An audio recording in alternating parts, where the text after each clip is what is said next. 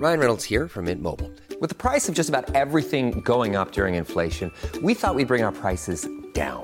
So to help us, we brought in a reverse auctioneer, which is apparently a thing. Mint Mobile unlimited premium wireless. Ready to get 30, 30, bit to get 30, bit to get 20, 20, 20, bit to get 20, 20, bit to get 15, 15, 15, 15 just 15 bucks a month. So, Give it a try at mintmobile.com slash switch. $45 upfront for three months plus taxes and fees. Promo rate for new customers for limited time. Unlimited more than 40 gigabytes per month. Slows. Full terms at mintmobile.com. Mein Name ist Ralf, das ist Déjà-vu Geschichte und heute müssen wir mal dringend etwas klarstellen.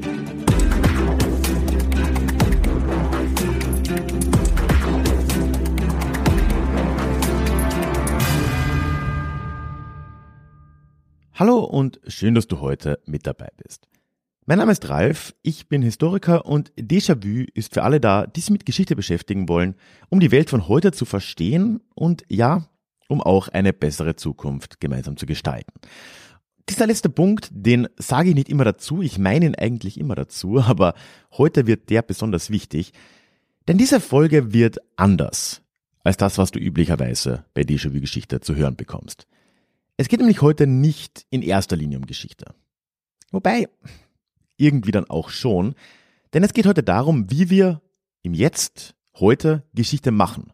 Du weißt schon, das heute als gestern von morgen und so weiter. Zeitparadoxon. Ich habe heute nämlich meine Freundin Niki eingeladen und wir sprechen gemeinsam über Diversität, über Gender und Gendern und über den anhaltenden Kampf um Sichtbarkeit und Rechte für so viele Gruppen in unseren Gesellschaften. Und gleich am Anfang des Gesprächs wirst du auch hören, warum das für mich wichtig ist, denn ich habe da auch aus meiner Erfahrung von Déjà-vu Geschichte kommend ein paar Gründe, dieses Thema jetzt endlich mal so direkt hier anzusprechen. Bleib aber heute auch bis zum Schluss dran, denn in dieser Folge gibt es wieder einen Déjà Klugschiss nach einer Pause letztes Mal, als wir ja vor Ort in der Schweiz waren. Ja, und gerade bei diesem Thema heute muss ich sagen, interessiert mich eure Meinung fast noch ein wenig mehr als sonst. Also bitte bleibt dran und ich würde mich da dann sehr freuen, im Anschluss auch von dir zu hören. Eine letzte Sache noch, bevor wir jetzt gleich ins Gespräch einsteigen. Wenn du diese Folge hier rechtzeitig hörst, dann gibt es gerade noch mein neues Buch Unterwegs zwischen Grenzen als E-Book im Sonderangebot für 99 Cent. Das ist noch bis Dienstag, den 22. August. Schau dir das gerne an, einen Link findest du in den Show Notes und ganz prinzipiell ist dieses Buch jetzt überall erhältlich als E-Book, als Printbuch und auch als Hörbuch. Von mir eingesprochen, wenn dich das interessiert, wie gesagt, Link in den Show Notes und wir starten jetzt rein.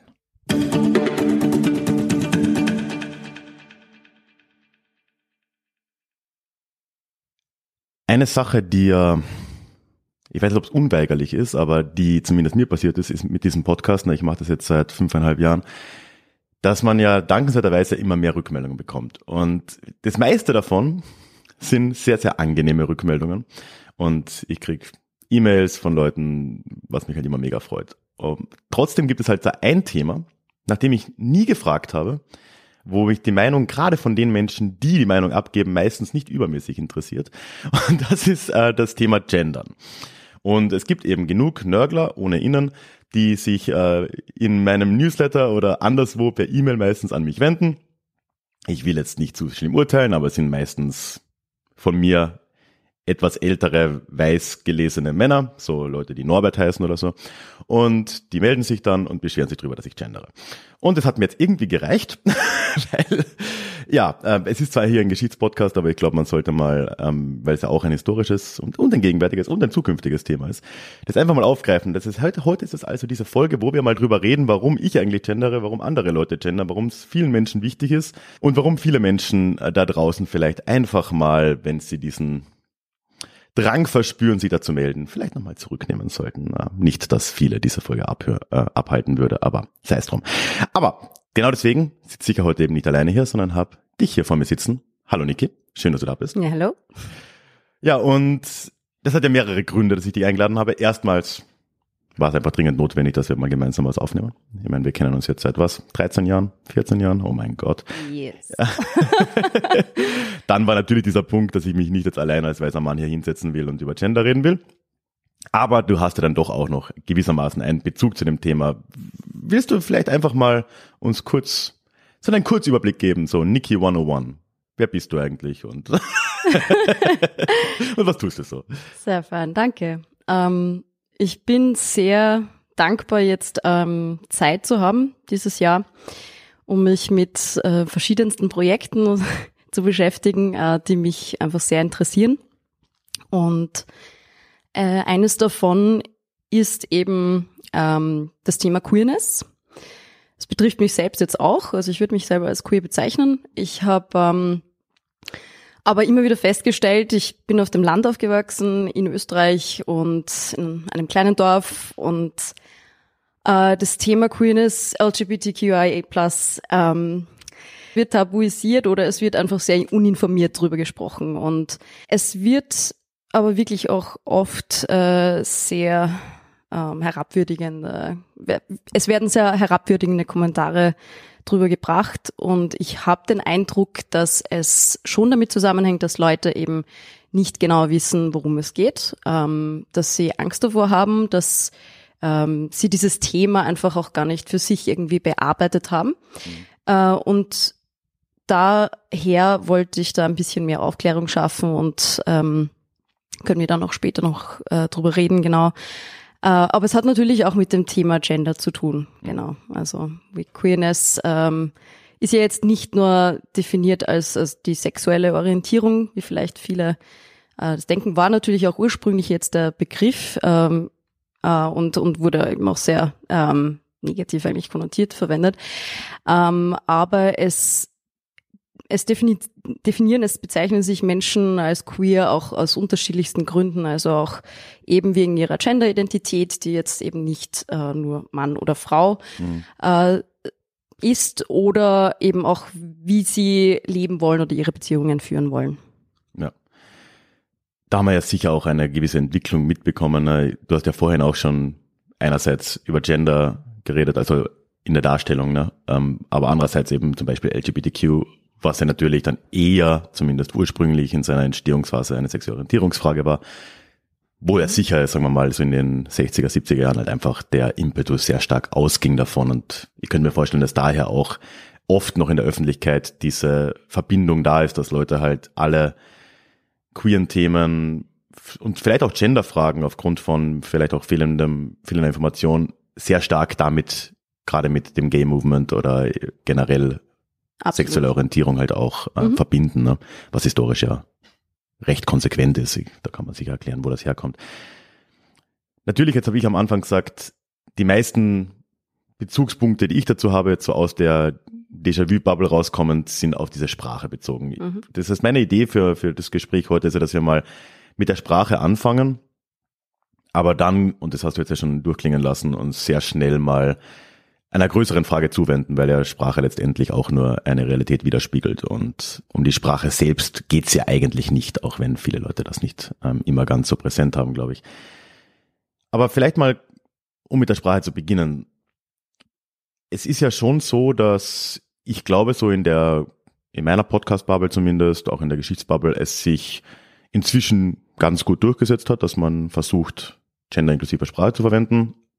Wie gesagt, mal mehr, mal weniger, mal besser war angenommen, mal weniger, all das, aber es ist schon äh, besser geworden. Ich würde sagen, da ist aber die, die Entwicklung eine relativ junge. Das ist jetzt einfach nur mal so meine Wahrnehmung. Ich selbst, wenn man so in meinem Ding zurückgeht, ich habe vor fünfeinhalb Jahren angefangen, da habe ich nicht gegendert. Ich gender wahrscheinlich konsequent seit, lass es zwei Jahre sein, inkonsequent vielleicht drei. Und ich würde mal viel unterstellen, dass es äh, uns ähnlich geht da. Mhm. Das heißt, meine Wahrnehmung ist immer, dass das Thema eigentlich, zumindest da in meiner Ecke der, der Welt und des Internets oder was auch immer, vor relativ kurzem so richtig angekommen ist. Wie würdest du das einschätzen? So, wie hat sich die, diese Entwicklung in der Sprache so wirklich gestaltet? Und warum ist es auch, wenn du es versuchst in Wörter zu fassen, warum ist es eigentlich auch wichtig? Warum haben wir diese, diese Entwicklung überhaupt? Mhm. Äh, ich fange vielleicht an mit einer Anekdote aus meinem Leben. Ähm, ich war noch in der im Gymnasium, also so keine Ahnung, 16, 17 und unser Biolehrer hat zu uns gesagt, ähm, ah, ihr müsst darauf bestehen, dass ihr das gegendert wird, also Österreicher und Österreicherinnen, ja. Mhm. Und das war jetzt für Kontext späte ja. 2000er Jahre, kann man äh, sagen, das 2007, dürfte, ja, so 2005, 2006 oder so, ah, ja. genau. Mhm.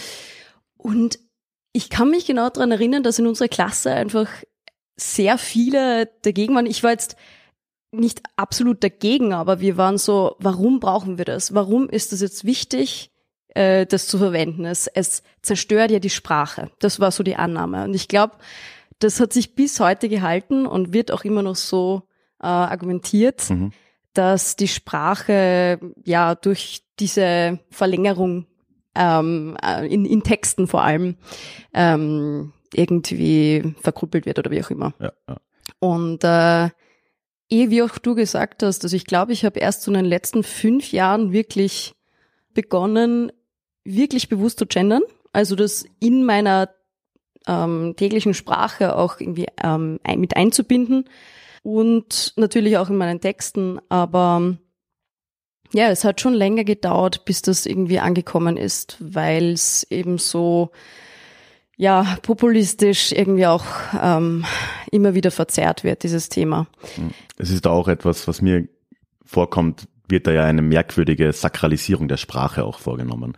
Was ja vorher, zumindest in meiner Wahrnehmung, die mag jetzt eingeschränkt sein, weniger der Fall war. Man hat eigentlich wenig darüber geredet, so, dass jetzt die Sprache schön sein muss und rein sein muss oder was auch immer es halt sein mag. Ne? Darüber wird in anderen Kontexten ja viel weniger geredet. Auch zum Beispiel, gut, bei Anglizismen gibt es das auch ab und zu mal, ne? aber in, in, in der Form ist auch das etwas, was fast auch eine neue Entwicklung ist. Äh, es gibt ja jetzt im Deutschen auch nicht die Möglichkeit, hier eine relativ äh, also wirklich eine neutrale Form irgendwie zu verwenden. Also das Englisch ist ja eigentlich da viel ähm, einfacher zu verwenden ja. und, und äh, fürs, um wirklich hier inklusiver zu sein.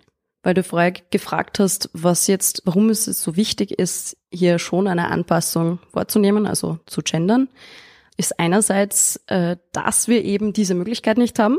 Mhm. Also, dass wir hier keine absolut neutrale Form verwenden können.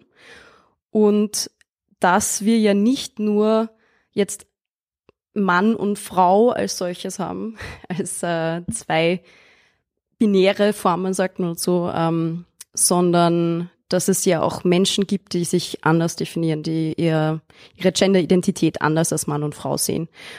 Und um diese auch mit zu inkludieren, um diese auch anzusprechen, ist es eben ähm, notwendig zu gendern. Hm. Vielleicht eine persönlichere Frage. Wie war das für dich, wenn du jetzt vielleicht mal zurückgehst, auch vielleicht Jugendliche oder, oder später? Wie nimmst du die Unterschiede wahr, wenn du etwas liest, was eben rein männlich geschrieben ist und wenn du etwas liest, das inklusiv geschrieben ist? Kannst du dich daran erinnern, wann das vielleicht auch das erste Mal war, dass du damit konfrontiert wurdest, dass du das so aktiv gelesen hast und hat das für dich einen Unterschied gemacht und wenn ja, kannst du versuchen zu beschreiben, welchen? Mhm. Ähm, ich denke, ich habe schon relativ früh gemerkt, dass ich ähm, hm, auch so mit, äh, mit, ja, ich weiß nicht, in meinen Erfahrungen als Kind, in meinen Genderrollen und wie, äh, wie ich mich verhalten soll und ähm, als Mädchen, ähm, dass ich hier bestimmte Möglichkeiten nicht habe, Optionen nicht habe äh, oder auch ähm, äh, dass mir bestimmte Dinge zugeschrieben werden, die ich kann und nicht kann. Und ich denke, dass die Sprache das auch sehr gut widerspiegelt.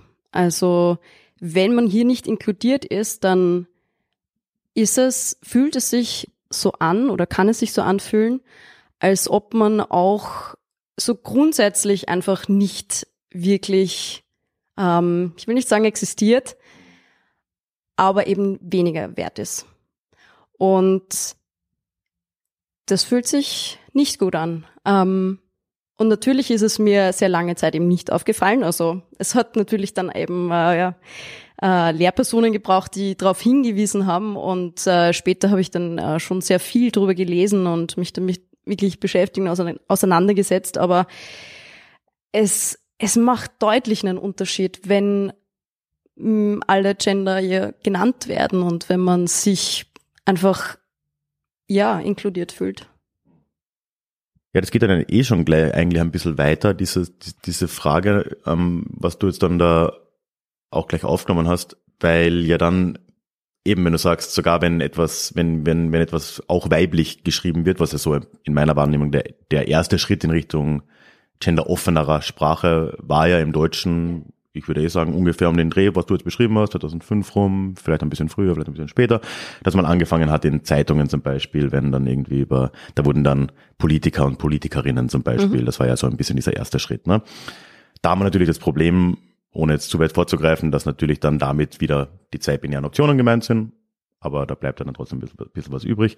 Und danach hat sich das ja immer weiter geöffnet. Ich könnte mir vorstellen, und da nehme ich mich selbst gar nicht mal so sehr aus, ich glaube, ich habe schon ein gewisses Verständnis, aber sicher auch nicht in der Tiefe, dass es ja dann doch einige Möglichkeiten gibt zu gendern, die ja dann unterschiedliche Dinge auch bedeuten. Vielleicht wollen wir mal kurz so ein, ein Gendern 101 Stand 2023. Äh, wie würdest du jetzt äh, an das Thema Gendern in der Sprache eigentlich herangehen und was ist da der Hintergrund, warum man das oder warum du das machen mhm. äh, wollen würdest? Du hast ja vorher angesprochen, dass dieses ähm, Sichtbarmachen des Weiblichen.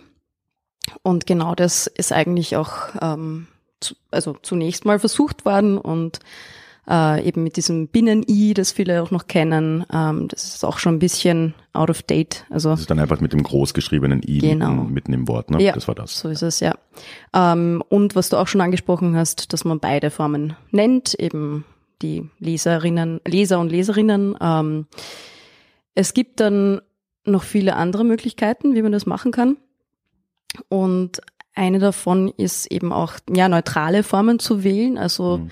Es gibt mittlerweile, ich glaube, es wird fast überall, vor allem auf Universitäten gesagt, die Studierenden. Hm, die Lehrenden, die genau, Studierenden. Genau, das, ja. Oder man mhm. könnte sagen, die Direktion, ähm, Mitarbeitende, ähm, also das ja, ähm, ja, sich neutral zu, zu halten. Hm, ich glaube, es ist ein Gerundium. Ein Gerundium, danke, ja. danke.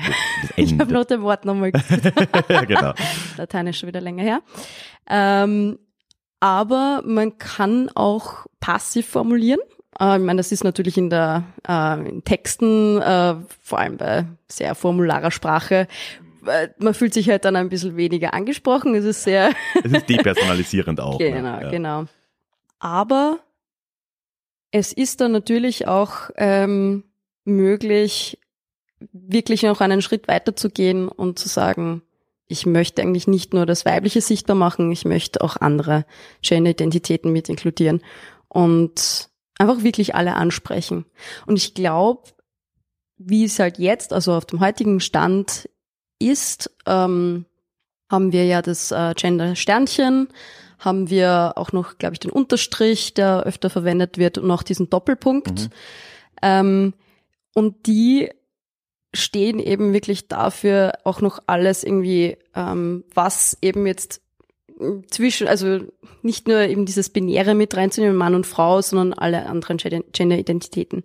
Das heißt, man kann dann sich so denken, dass dann quasi der vordere Teil des Wortes so irgendwie noch fürs alte Männliche gilt, der hintere Teil so ein bisschen fürs Weibliche und welches Zeichen auch immer man in der Mitte setzt, soll das Spektrum abbilden. Das ist ein genau. bisschen die Idee. Ja. Ja. Mhm. Also es gibt aber keinen Unterschied in der Bedeutung, ob man jetzt einen Doppelpunkt oder ein Sternchen nimmt oder von mir aus einen Unterstrich, der wird seltener, kommt mir vor, aber. Es sind, äh, es wird wirklich nach Präferenz einfach verwendet, glaube ich, und ähm, ja, es gibt eben äh, für das und das Argumente. Also ähm, ich denke, dass das eigentlich ganz gute Möglichkeiten mhm. sind, da jetzt äh, das mit, ja, also einfach alle Menschen mitzumeinen, weil wir noch keine andere Möglichkeit gefunden haben, dass wir ähm, das neutraler sagen, also in einer, in einem Wort. Wäre natürlich sehr schön und einfach und, und fein. Aber bis es, bis es zu dem kommt, also wenn sich die Sprache verändert sich ja ständig, ähm, ist es, finde ich, notwendig, dass wir uns da weiterhelfen. Ja, aber das ist ja auch eigentlich dann eine schöne Sache, weil also ich habe angefangen jetzt mit Doppelpunkten seit anderthalb Jahren zu arbeiten, weil es mir einfach am besten gefällt. Von der Optik her, weil es am schmälsten ist vielleicht. Also das ist vielleicht was, was mich da ähm, interessiert. Und das ist dann ja schön, dass man ja trotzdem noch stilistische Freiheit dadurch hat. So in, in einem gewissen Maß. Ne? Wenn Absolut. jemand sagt, Sterne gehen gar nicht, mhm. die Person findet das ganz furchtbar, dann, dann muss man nicht Sterne setzen. Man kann ja auch Unterstrich oder Doppelpunkt setzen. Genau.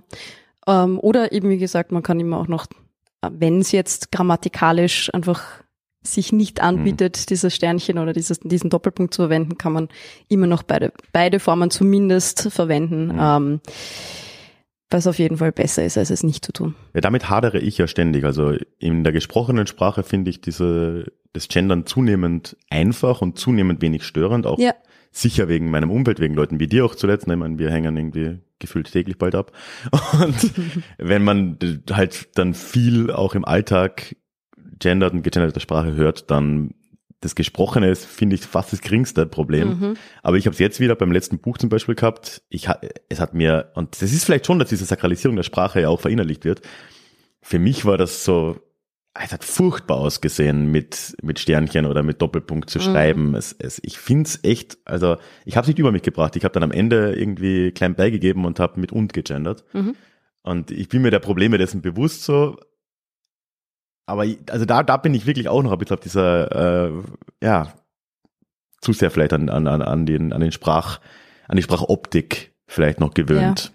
Und da, ja, da geht's sicher vielen so. Und ähm, ich hatte ja sogar äh, mit Yvonne, liebe Grüße Yvonne, ist ein Mitglied im, im DJV Club, sie hat äh, netterweise angeboten, ein gesamtes Manuskript Korrektur zu lesen, vor allem mit Blick auf äh, gendergerechte Sprache. Und das war auch nochmal sehr hilfreich. Weil da natürlich auch Einheitlichkeit dann eine Rolle spielt. Ne? Tja. Ja, Ja. definitiv. Ryan Reynolds here from Mint Mobile. With the price of just about everything going up during inflation, we thought we'd bring our prices down. So to help us, we brought in a reverse auctioneer, which is apparently a thing. Mint Mobile unlimited premium wireless. Ready to get 30, 30, bit to get 30, bit to get 20, 20, 20, bit to get 20, 20, bit to get 15, 15, 15, 15 just 15 bucks a month. So, Give it a try at mintmobile.com slash switch. $45 up front for three months plus taxes and fees. Promo rate for new customers for limited time. Unlimited more than 40 gigabytes per month. Slows. Full terms at mintmobile.com. Vielleicht noch einen Blick zurück in die Geschichte, bevor wir jetzt dann ein bisschen uns Richtung Zukunft äh, wenden. Wir haben jetzt schon gesehen, dass vor allem in der Sprache diese Debatte eigentlich eine relativ junge ist. Da schauen wir vielleicht jetzt auf ja, im Mainstream auf 15, wenn wir großzügig sind, 20 Jahre Entwicklung, wo das wirklich durchgegriffen hat. Aber, und du hast ja im Vorgespräch mal so einen schönen Satz gesagt, so Zitat, so, warum jetzt eigentlich all diese Gender-Identitäten plötzlich, so, irgendwas in die Richtung. Wie hat, wie- hat sich da diese, diese, diese Wahrnehmung von Gender eigentlich entwickelt? Mit einem ganz groben Überblick, so, äh, weil wir haben ja eben diese Prägung, dass wir sagen, ja, Gender ist binär. Aber das muss ja irgendwo herkommen, weil ja im Prinzip ist es ja, so wie bei so vielen Dingen, ist ja fast alles im Leben ein Spektrum, ne, von jeder psychischen Erkrankung bis zu jedem, bis zu jeder Sucht, bis zu, ist ja, es ist ja fast nichts wirklich entweder oder. So natürlich auch Gender nicht. Warum, wenn man das überhaupt betiteln kann, haben wir dann eigentlich dieses Verständnis entwickelt, dass es so wäre? Und warum müssen wir das jetzt über die letzten Jahrzehnte so gewaltvoll aufbrechen? Da hast du jetzt eine Kiste aufgemacht, Ralf. Ja, dafür ist der Podcast da. Ich glaube, wir sitzen in äh, fünf Stunden noch hier und ich habe wahrscheinlich gerade einmal äh, den ersten, ich weiß nicht, das erste Kapitel hinter mir.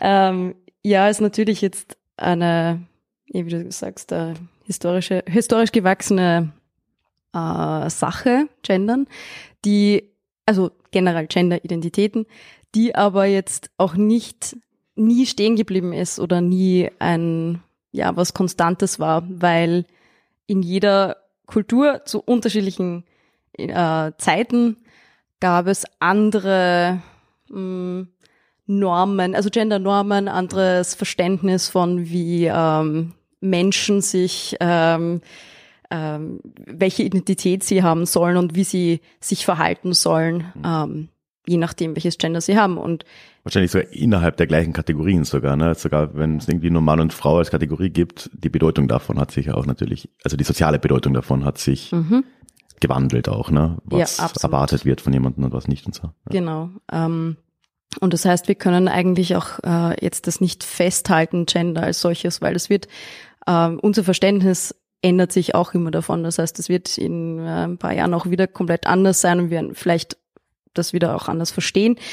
Ähm, aber es ist halt auch so, dass durch den Kolonialismus die europäische Vorstellung von ähm, also was Mann und Frau ist, ähm, sehr, sehr weit, also weltweit eigentlich verbreitet wurde und in anderen Kulturen war es eben auch nicht so, dass jetzt eben nur diese zwei Vorstellungen waren. Ähm, in unterschiedlichen Gruppierungen gab es ähm, Menschen, die jetzt auch zum Beispiel sich nicht binär, also weder Mann noch Frau irgendwie oder beides, wie auch immer, identifiziert haben oder wo es einfach auch in der Kultur integriert war.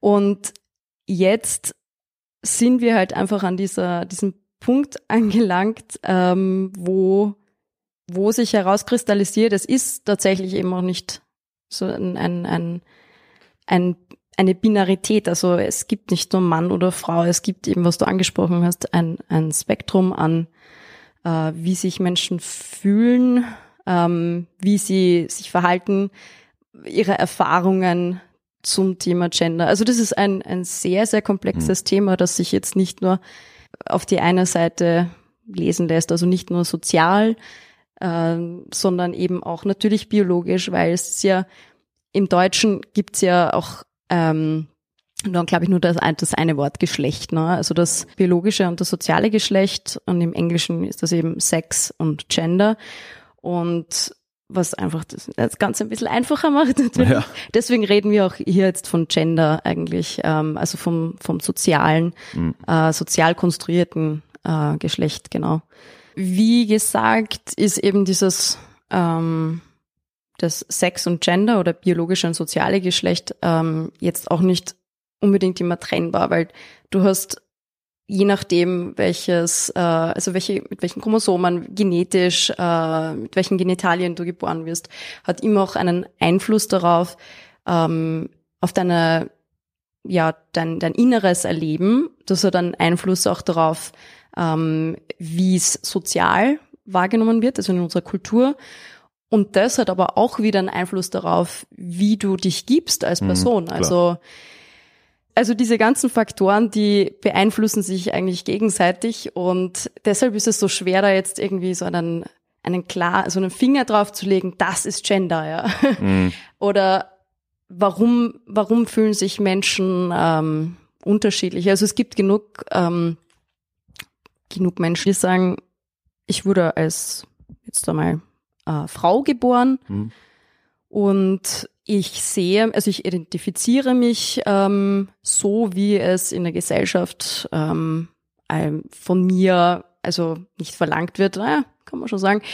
Ähm, zumindest vorgelebt wird. Äh, vorgelebt wird, genau. Und deshalb reproduziere ich auch dieses Verhalten. Also deswegen ist es so, fühlt sich auch so real an für mich, mhm. ähm, dass es auch existiert, dass es un, also untrennbar verbunden ist mit meinem biologischen Geschlecht, weil es so tief in mir drinnen ist, in meinem Kopf und meinem ganzen Sein. Was natürlich auch damit zusammenhängt, dass halt in den allermeisten Fällen, bei den allermeisten Menschen, das biologische Geschlecht von außen relativ schnell und leicht gelesen werden kann von anderen. Mhm. Mit, ja, doch sehr großer Mehrheit. Und das heißt, wenn du gelesen wirst, dann wirst du in jeder Interaktion, die du halt hast mit anderen Menschen in dieser Welt, werden die gewisse Projektionen wieder auf dich zurückspiegeln. Das ist halt einfach so, ne? Ja. Und wenn da, ja, diese Werte damit verbunden sind, man entkommt dem ja nicht, ne? Genau, ähm, man ist eigentlich, man, man, man entkommt ihm nicht und man ist, ähm, es ist total schwierig, aus diesem, aus diesen Normen auch rauszukommen. Mhm. Vor allem, wenn man sich nicht so fühlt. Also jetzt zu dem Beispiel zurück. Ähm, ich bin als Frau geboren. Ich fühle mein, mein Gender, mein soziales Geschlecht jetzt nicht in, in der Form, wie es von mir erwartet wird. Ich würde gerne mich anders ausdrücken durch Kleidung oder meinen Haarschnitt oder oder ich habe eine ähm, andere Art von wie ich meine, meine Beziehungen führen möchte oder wie meine sexuelle Orientierung ist. Und wenn es aber nicht in dieses Schema reinpasst von äh, Mann und Frau und wie das, äh, wie man aussehen soll und sich geben soll und so weiter, dann ähm, macht man sich natürlich angreifbar eigentlich. Also mhm. es ist ähm, für manche Menschen einfach nicht verständlich, dass sich andere Menschen anders fühlen können und, und das anders ausdrücken möchten, wie sie, wie sie sich fühlen, wie sie leben. Mhm. Ich glaube, da ist genau das, wo wir auch nochmal den Bogen zurückschlagen müssen zur Sprache. Also ich glaube, zu versuchen, die Menschen zu akzeptieren, wie sie sich geben möchten, da müssen wir erstmal ansetzen.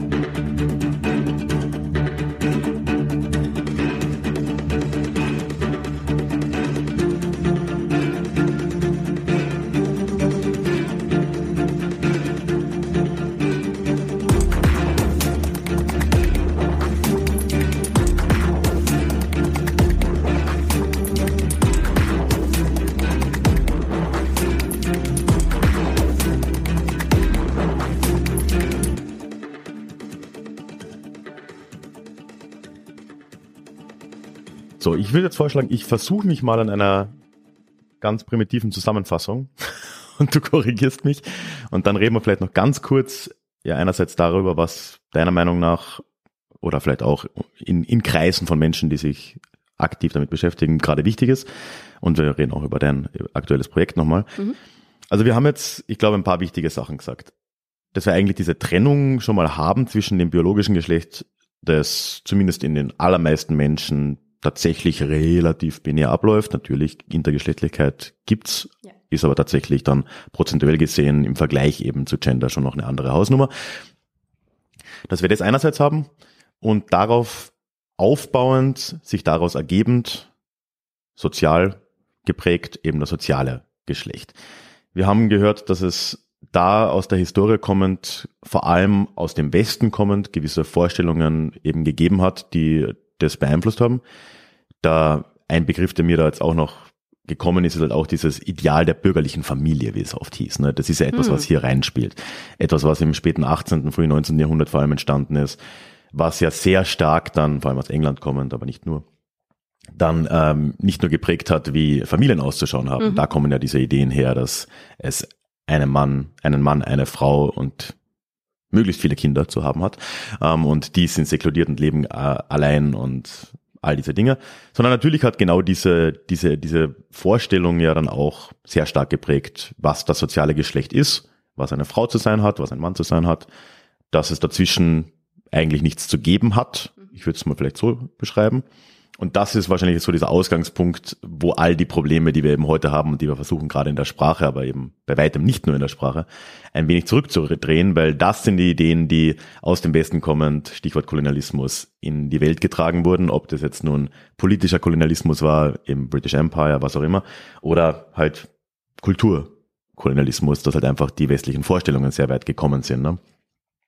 Und deswegen, genau, das wäre dann dieser Bogen zurück zur Sprache, ist die Sprache jetzt mal ein Weg, diese vielleicht verloren gegangene Diversität, dieses Spektrum wieder auszubuddeln und sichtbarer zu machen. Und eben, was du jetzt am Schluss gesagt hast, klar zu machen, dass andere Leute sich auch anders fühlen können als diese Kategorien, selbst wenn du jetzt als Hörer in dieses Podcasts dich mit einem oder anderen dieser Optionen vielleicht voll identifizierst. Und ich glaube, darum geht's letztendlich. Habe ich das halbwegs das korrekt? ist sehr gut zusammengefasst. Wunderschön. Und dann stellt sich jetzt die Frage, wie schon gesagt, was sind aktuell deiner Einschätzung nach die großen Baustellen bei all dem? Ich meine, ich schätze mal, es hapert an ganz vielem. Phew. Es gibt viel Gegenwind. Wir haben jetzt, und das wäre auch einfach, das würde auch einfach zu weit gehen für diese Folge, aber einfach um es mal erwähnt zu haben, was ja ein ganz krasses Beispiel ist, dass es ja jetzt abseits von den Genderfragen im Größeren, in, in der Rechten, in Amerika, aber auch anderswo, die haben ja den Transhass zum Beispiel für sich entdeckt mhm. als neues Thema, wo man sich auch denkt, what the fuck, wo, wie kommen wir da jetzt hin? Ja. Also offensichtlich viel Gegenwind, aber vielleicht einmal in deiner Einschätzung, was sind die großen Herausforderungen gerade und was sind die Dinge, die besonders wichtig sind? Mhm. Ähm, du hast es eh auch gerade erwähnt, genau, die äh, der Widerstand dagegen, dass sich Menschen anders fühlen können, dürfen. Ähm, sei das jetzt eben ihre, ähm, wie sie sich ähm, ausdrücken wollen oder wie sie es empfinden oder auch wie ihre sexuelle Orientierung ist. Ich glaube, wir haben da auch sehr viel Widerstand momentan in Österreich konkret äh, gegen, ich glaube auch in anderen Ländern eigentlich, äh, Drag Drag Queens, also dass das ähm, als extrem sexualisierend äh, und, und schädlich für Kinder sein mhm. soll. Die Diskussionen um Lesungen ja. und all diese Dinge. Ne? Ja. genau. Also da gehen wir jetzt, da machen wir große Rückschritte, ähm, aber auch in der im, im Gendern eigentlich. Also ich, es gibt jetzt ein konkretes Beispiel in, in Österreich, dass bestimmte, eine bestimmte Partei einfach ähm, so sich äh, auf einmal behauptet, dass es ähm, nicht, also wirklich, also Zitat, nicht normal. Also normal denkende Menschen, die wollen die Sprache nicht zerstören, die wollen äh, eben nicht gendern. Das, so wird das irgendwie propagiert und ähm, also da sehe ich eine große Gefahr, dass wir da wieder ähm, in, ja, diese, diese ganzen, diesen ganzen Fortschritt, den wir jetzt eigentlich geschafft haben, seit, würde ich mal sagen, gerade 50er, 60er Jahre, wieder hinter uns lassen. Und, und dafür, denke ich, braucht es dann auch, hm, ich nenne sie jetzt mal Verbündete, mhm. äh, also Menschen, die diesen Fortschritt weiter, also weitertragen mhm. und noch ausbauen wollen, aber eben auch Menschen unterstützen, die nicht selbst für sich einstehen können, die sich aber anders fühlen. Und ich denke, dass wir da, also dieses Thema einfach noch viel sichtbarer machen müssen und dahinter stehen müssen. Ja, wunderschön. Und Thema Sichtbarmachung, Stichwort. Das ist ja etwas, wo du gerade sehr aktiv dran arbeitest, mit sehr viel Zeit, so äh, Tag für Tag. Du hast ja ein Projekt namens Queer Stories gerade laufen. Erzähl uns mal da ein bisschen was drüber und vielleicht auch gleich, wo man als geneigter Zuhörer, geneigte Zuhörerin da mehr finden kann. Schau, wenn ich geneigt dazu sage, dann fällt Shannon schon mal ganz viel schwerer. So, mm, das Adjektiv, ähm, ja, ja. ja, ja. Tolle deutsche Sprache. Ja, und da sieht man mal die Probleme. Aber ja, äh, gib uns mal einen Überblick, was du da so vorhast, was du da machst, was vielleicht auch der Stand ist und ja, wie Menschen, die sich dafür interessieren, da mehr erfahren können. Mhm. Ja, ich arbeite zurzeit an einer Non-Fiction Graphic Novel, also ein Sachbuch, ein Buch, das aus Bildern besteht, in das so sehr viel Text integriert ist, also sehr comichaft eigentlich. Und für mich ist es wichtig, hier mit Menschen zu sprechen, äh, die sich als queer bezeichnen. Also sei das jetzt ihre Genderidentität, ihre ähm, sexuelle Orientierung oder wie sie ihr Leben leben wollen und ihre Beziehungen führen. Und das Wichtige für mich ist hier, äh, dass das Buch eben nicht nur als Geschichte für sich steht, sondern aufklärend wirken kann. Also jetzt einerseits vielleicht für Menschen, die sich auch ähm, queer fühlen, aber es noch vielleicht noch nicht wissen, also jüngere Menschen oder auch ältere. Das heißt ja nicht, dass man jetzt äh, schon als Jugendliche draufkommen muss, dass man äh, vielleicht äh, homosexuell ist oder sich als nicht-binär bezeichnen möchte, sondern auch erst viel später das stattfinden kann.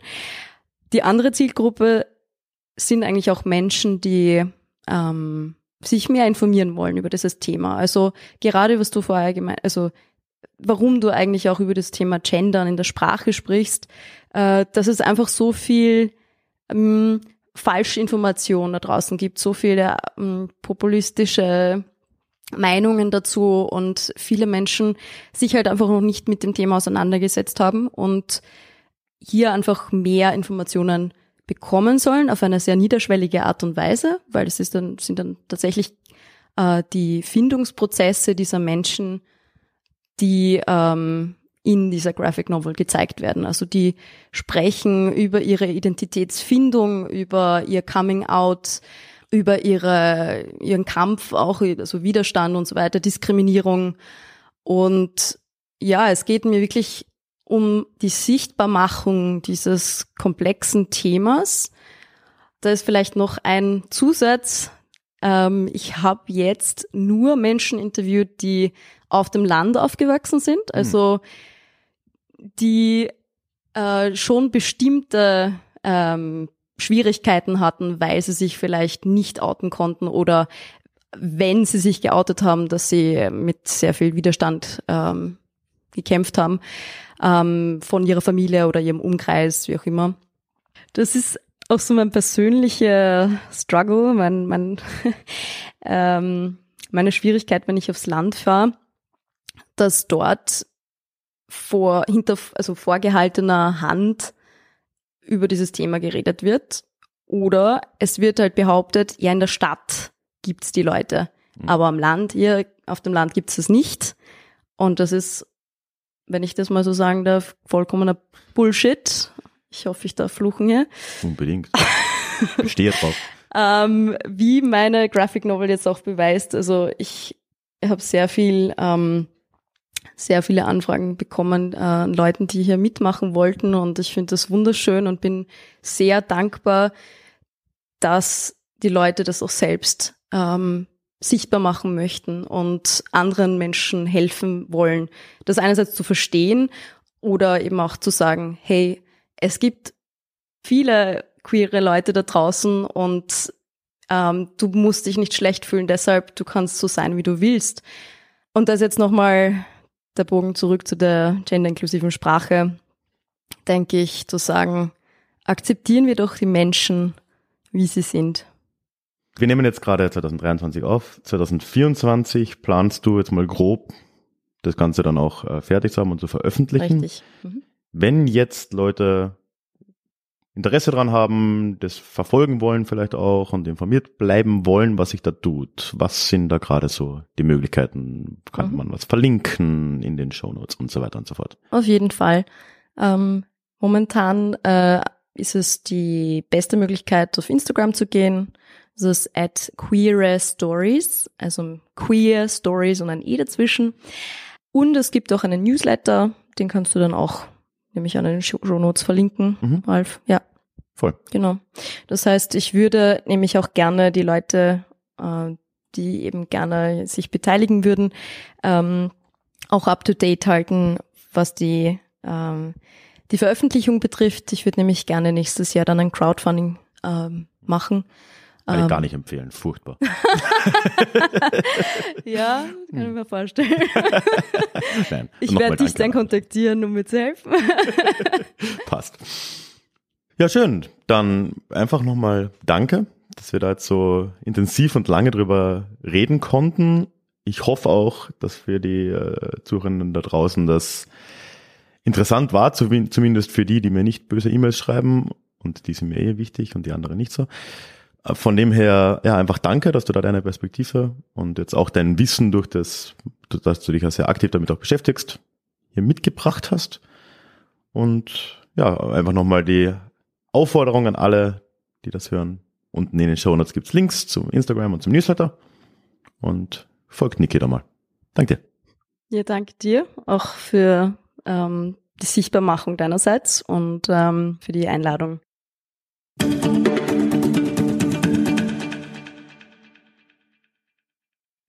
Bevor wir gleich zum Klugschiss dieser Woche kommen, möchte ich dich an der Stelle wie immer noch einladen, dir doch den Déjà-vu-Geschichte Newsletter anzuschauen. Denn dort erwarten dich alle zwei Wochen Geschichte in deinem Postfach, dazu Neuigkeiten zum Podcast und was sich bei Déjà-vu Geschichte und mir sonst so tut. Du hast dort direkten Austausch mit mir, das heißt, ich kann dich erreichen, per E-Mail eben, Du kannst auf jede dieser Mails antworten und ich melde mich garantiert zurück. Das funktioniert wunderbar. Ja, und als kleines Dankeschön bekommst du nach der Anmeldung auch noch ein exklusives Hörbuch namens Psoffene Geschichte, wie Alkohol die Geschichte prägte. Ich würde mich freuen, dich im Newsletter zu sehen. Link findest du in den Shownotes oder sonst auf ralfgrabuschnick.com slash newsletter. Und damit kommen wir jetzt aber auch zum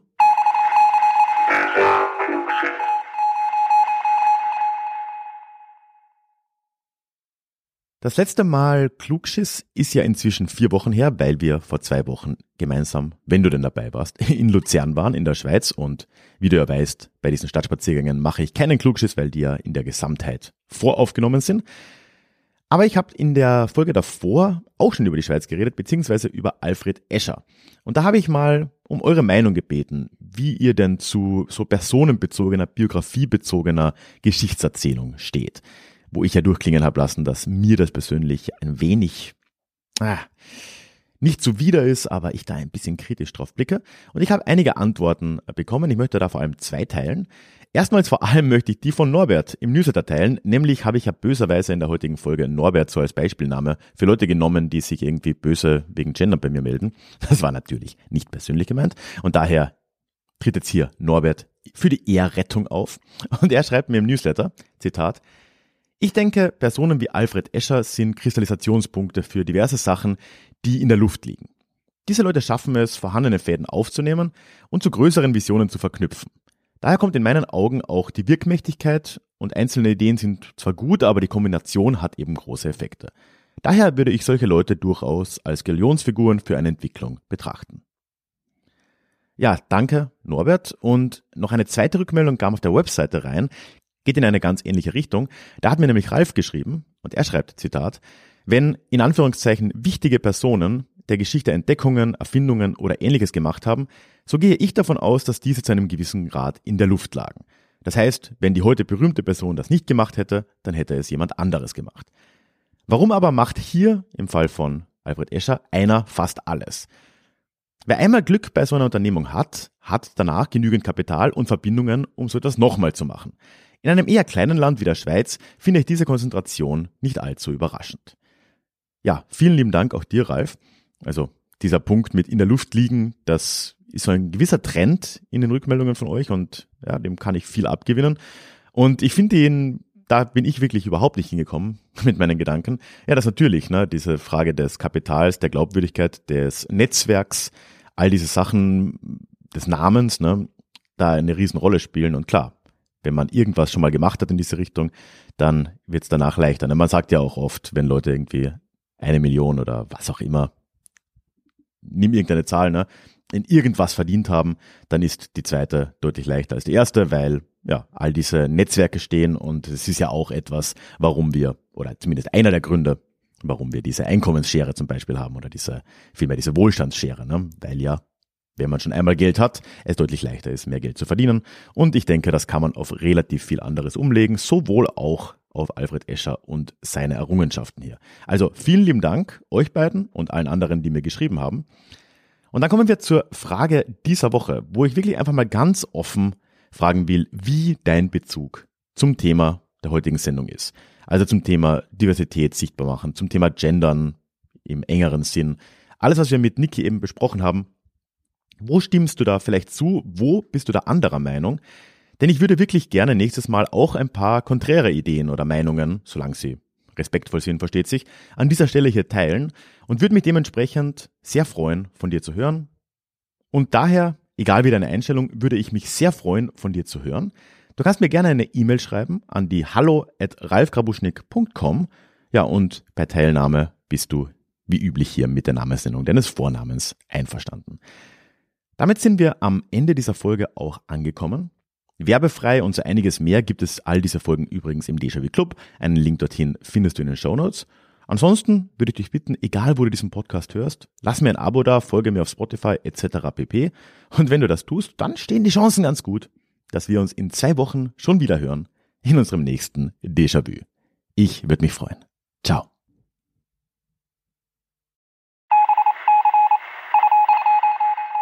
Möchtest du dich noch mehr mit Geschichte beschäftigen? Dann werde doch Teil der Community und hol dir deine persönliche Dosis Geschichte regelmäßig ins Postfach. Mit dem Déjà-vu Geschichte Newsletter. Dort erwarten dich abwechslungsreiche Geschichte-Häppchen, zweimal im Monat direkt in dein E-Mail-Postfach, Austausch mit mir, ich kann dich erreichen, du kannst mir direkt antworten und ich melde mich auch garantiert wieder zurück. Und als Dankeschön das exklusive Hörbuch Psoffene Geschichte, wie Alkohol die Geschichte prägte. Direkt zum Download nach deiner Anmeldung. Alle weiteren Infos zum Newsletter findest du verlinkt in den Show Notes oder auf ralfgrabuschnick.com slash newsletter. Ich würde mich sehr freuen, dich dort begrüßen zu können.